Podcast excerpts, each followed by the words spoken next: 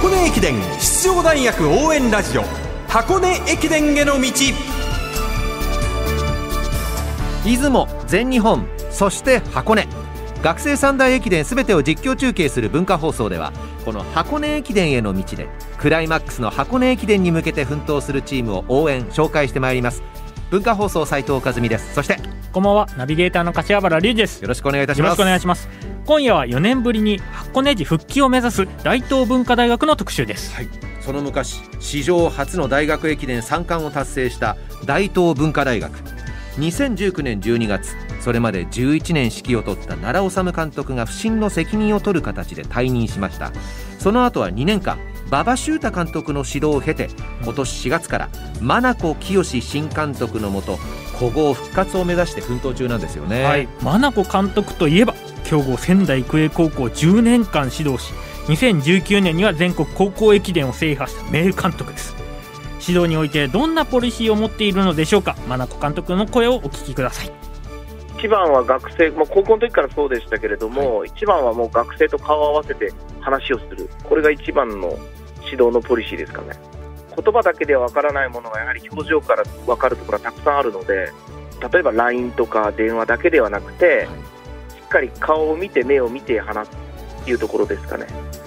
だから時には学生が嘘をついているのも分かると話していた大東文化大学真名子監督でしたこれは監督あるあるですねうん僕もあの新スプリントって言って、まあ、足のすねが痛くなる怪我なんですけど疲労骨折一歩手前。みたいな感じですね、まあ、ずっとやってたら疲労骨折になってしまうんですがそれがあった時に足を引きずらないようにしてたんですよね。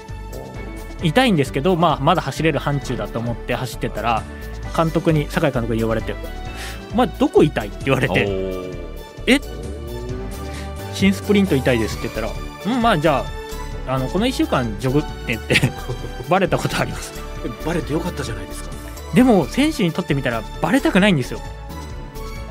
だってそれ以上やったらひどいことになっちゃいますよ。ただ練習開けるのが不安だったんです。ああそうか。練習したいんで。でも監督は止めなきゃですよね。そうなんです。そこのやっぱり戦利眼というか選球眼というかそういったところがやっぱ監督にとっては大事ですよね。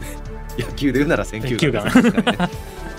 それではそんな選球眼がある大東文化大学真名子監督のインタビューです。どうぞお聞きください。まず大東文化に来られて約半年が経ちました。今の選手の状況や監督の状況いかがですか、いろいろありましたけど、でも、比較的に順調にやらせてもらってるのかなとは思ってます。真名子監督が来られて結構急成長を遂げた選手が多いようにも見受けられますがこのはい。改革っていうのは難しかったんじゃないでしょうか？いや、まあ、最初、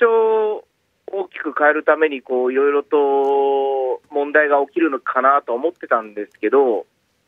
思ってた以上に選手たちが素直に私を受け入れてくれたので、比較的にこう簡単ではないですけれども、うんあの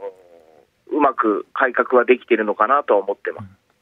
まあ、この辺り仙台育英、まあ、上昇軍団そして大学にも何名ものこう有名選手を輩出した高校から大東文化大学に指導を移すっていうのはどういった心境だったんでしょうか？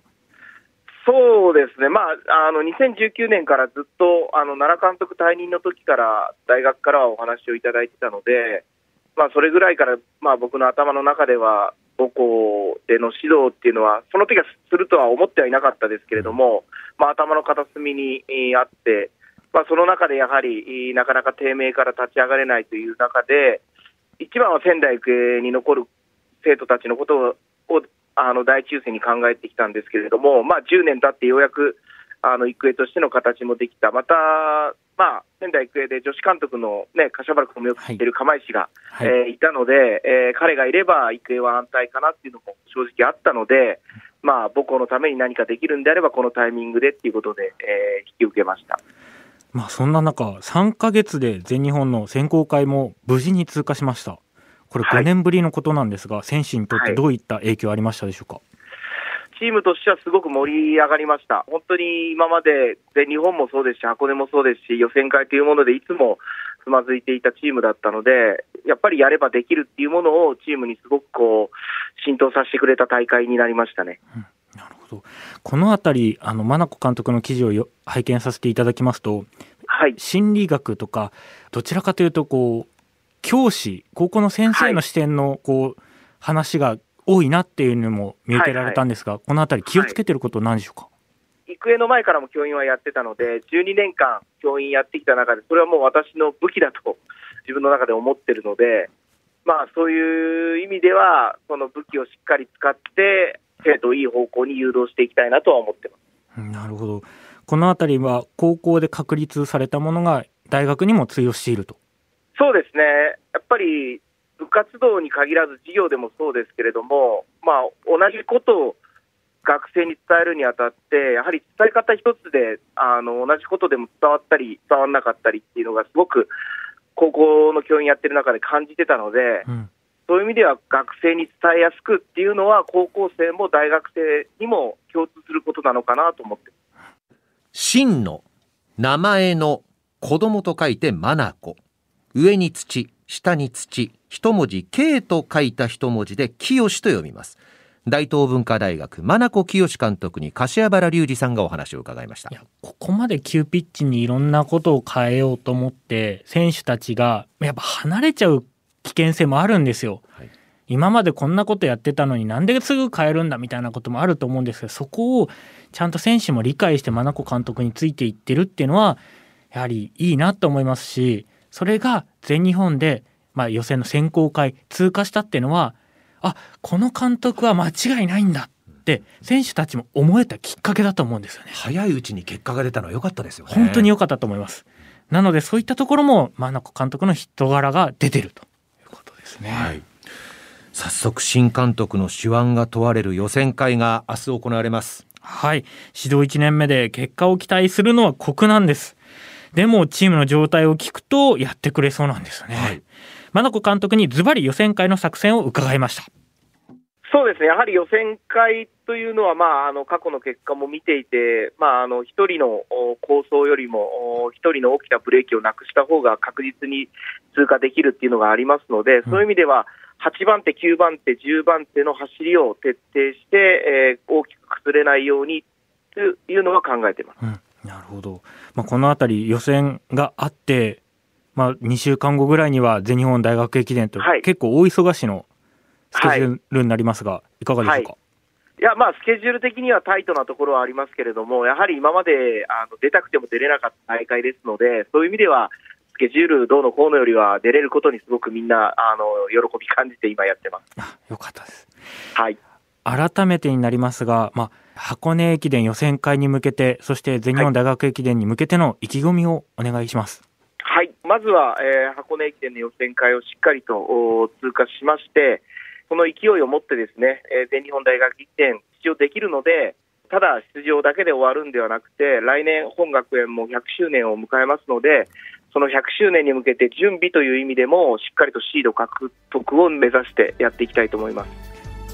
大東文化大学真名子清監督でした。まあ、予選会は2年生中心の14人のエントリーメンバーなんですけど、はい。4年生は監督3人目で複雑な心境だった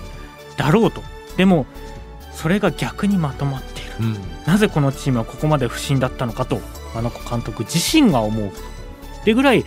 選手はいい。でも指導者に恵まれなかったといえば失礼になってしまうんですがやはりそこにマッチする選手たちではなかった。でも